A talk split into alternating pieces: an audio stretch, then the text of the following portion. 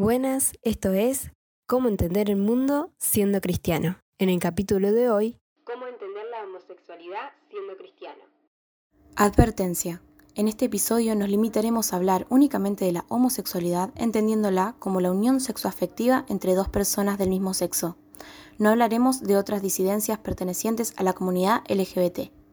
Buenas, yo soy Noé, intento de cantante, guitarrista y ukelelista, ¿se dice así? Yo soy Cami y me encanta cuestionar todo, por eso amo hacer este podcast. Hoy, un tema un tanto polémico, ponele. Pero no me quiero adelantar mucho, así que arranquemos. Hay gente reclamando una iglesia que escuche más, con justa razón. No es la onda ver una iglesia callada y tímida, pero tampoco que esté siempre en guerra por dos o tres temas que la obsesionan. Y por iglesia no solo nos referimos a la institución, sino a cada uno de nosotros. Como iglesia tenemos que recuperar la humildad. Somos iglesia, gente, no Dios. Debemos reconocer en los demás alguna luz que nos ayude a comprender el tesoro inagotable que es el Evangelio. ¿Es onda lo que dijo el Papa Francisco en Christi Vivit? Sí, sí, tal cual eso. El 41 por si lo quieren chequear. Samuel estaba haciendo una videollamada a la salida de un bar. Esa noche había salido con una amiga a pasar un rato juntos. Samuel giró el celular para que la chica al otro lado de la pantalla pudiera ver dónde estaban. Al hacerlo, grabó sin querer a un chico que pasaba justo por delante.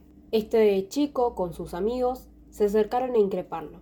Uno de ellos lo golpeó, y los demás hombres del grupo se sumaron a golpearlo. En un momento alguien lo ayudó para que pudiera huir, pero los agresores volvieron a alcanzarlo. Samuel tenía 24 años cuando lo mataron mientras le gritaban maricón. ¿Hasta dónde llega la falta de amor? La falta de empatía, al punto de no valorar la vida. Esto que escuchamos no es un cuentito.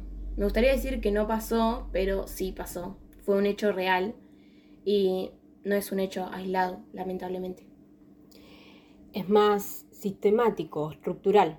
En 2020, por ejemplo, solamente en Argentina se registraron 150 crímenes de odio. Y esto no es una cifra que refleje todo lo que está sucediendo en nuestro país, ya que muchas de, de, estas agresiones quedan fuera de las estadísticas, porque no son denunciadas. Como cristianos, todo tipo de violencia nos tiene que conmover, pero al parecer mm, nos quedamos más con aquella cita del Levítico por la que se acusa a veces a la Iglesia Católica. Y la cual algunos cristianos utilizan también para fundamentar su homofobia, Encima, homofobia. Homofobia decimos cuando se habla del odio hacia lo homosexual. Pero fobia es miedo. ¿Y qué es el miedo si no es la falta de amor? ¿Y cuántas veces dice la Biblia no teman? Dios nos llamó al amor como primer mandamiento. Ámense los unos a los otros como yo los he amado. Es el mandamiento nuevo que trajo Jesús. Eh, Dios es amor, nos dice la primera carta de Juan el discípulo amado de Jesús. O sea, ¿cómo Dios siendo amor podría faltarle amor? Pero bueno, lo peor es que la cita del Levítico no se comprende a fondo y queda como una frase superficial y digamos que la Biblia de superficial no tiene nada. Así que para interpretarla hay que tener muchos aspectos en cuenta.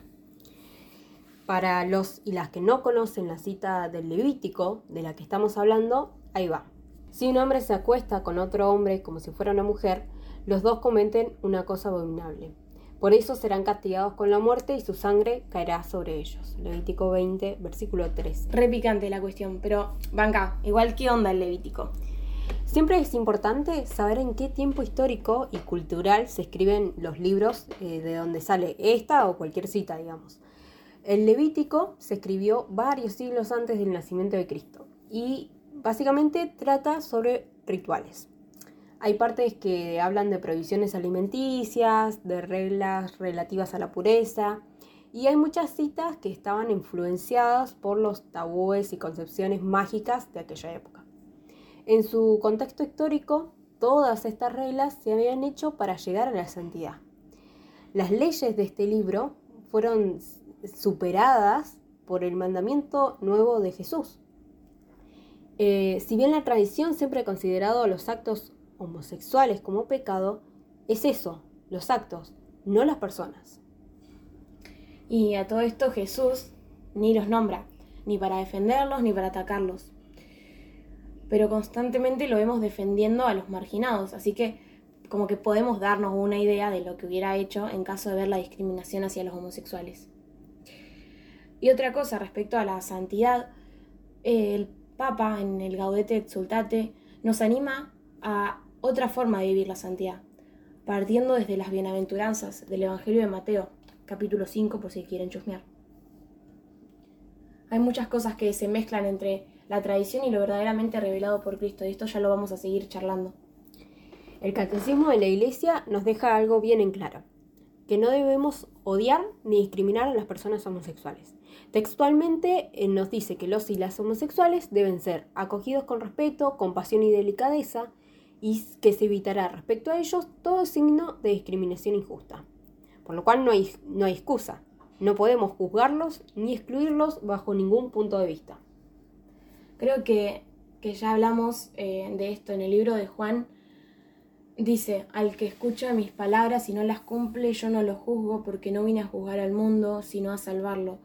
O sea que si ni Dios vino a juzgarte, flaco, no somos nadie para juzgar nosotros. El que esté libre de pecado, que tire la primera piedra. La iglesia no es aduana.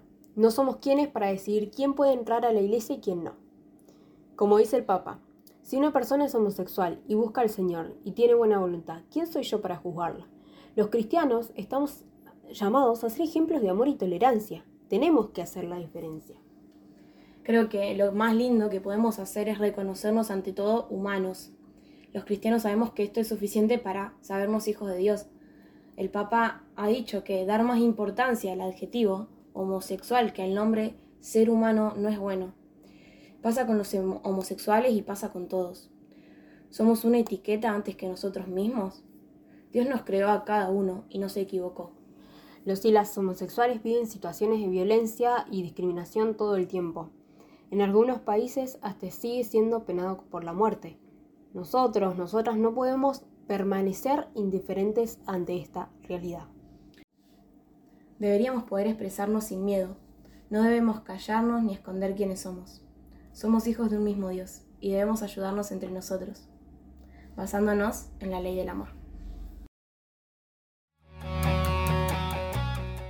Una iglesia a la defensiva que pierde la humildad, que deja de escuchar, que no permite que la cuestionen, pierde la juventud y se convierte en un museo. Grande el Papa Francisco, ¿eh?